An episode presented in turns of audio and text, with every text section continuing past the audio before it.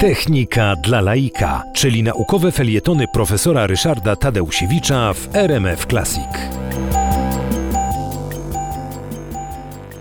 Nylon był tworzywem, które powstało z pewną przygodą, z pewną nawet powiedziałbym tutaj anegdotą. Mianowicie w latach 30.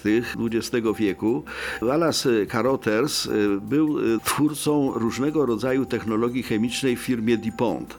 Firma DuPont postawiła przed nim zadanie, żeby zrobił tworzywo nadające się do tworzenia cienkich nici, no bo co prawda sztuczny jedwab był już wtedy znany, ale chodziło o to, żeby te nici były jeszcze cieńsze. Takim docelowym kierunkiem działań y, były kobiece pończochy, miały właśnie powstać z tego tworzywa.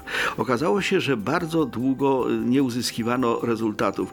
Caroters wytwarzał przeróżne tworzywa, ale z żadnych z nich nie udawało się wytworzyć bardzo cieniutkiej y, nici. Po takich bardzo wielu nieudanych próbach w 1934 roku syntetyzowano kolejny taki polamid, ale już nie, nie wierzyli po prostu. No, zrobili jakieś tam tworzywo, stała sobie e, taka kolba chemiczna z tym tworzywem i właściwie nikt się tym nie interesował.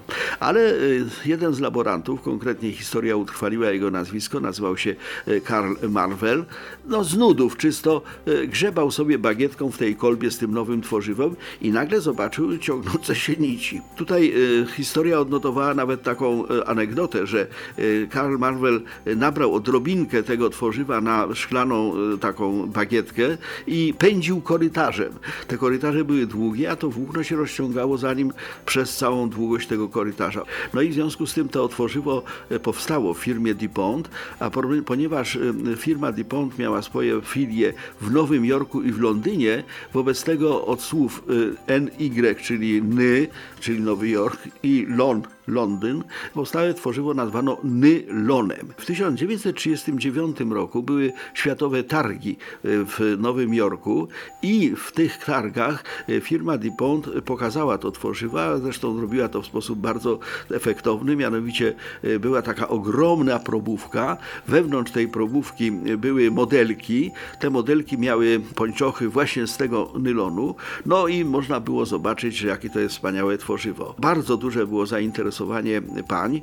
Okazało się, że jak po raz pierwszy 15 maja 1940 roku ruszyła sprzedaż tych pończoch z tego tworzywa, z tego nylonu, to w ciągu pierwszej godziny sprzedano 4 miliony par. No, wydawało się, że wszyscy są szczęśliwi. Jeden jednak był nieszczęśliwy. Sam Caroters, ten wynalazca, ten odkrywca, popełnił samobójstwo. Po, po, połknął cjanek. Z zapisków wynikało, że nie chciał być utrwalony w historii jako wynalazca pończoch damskich.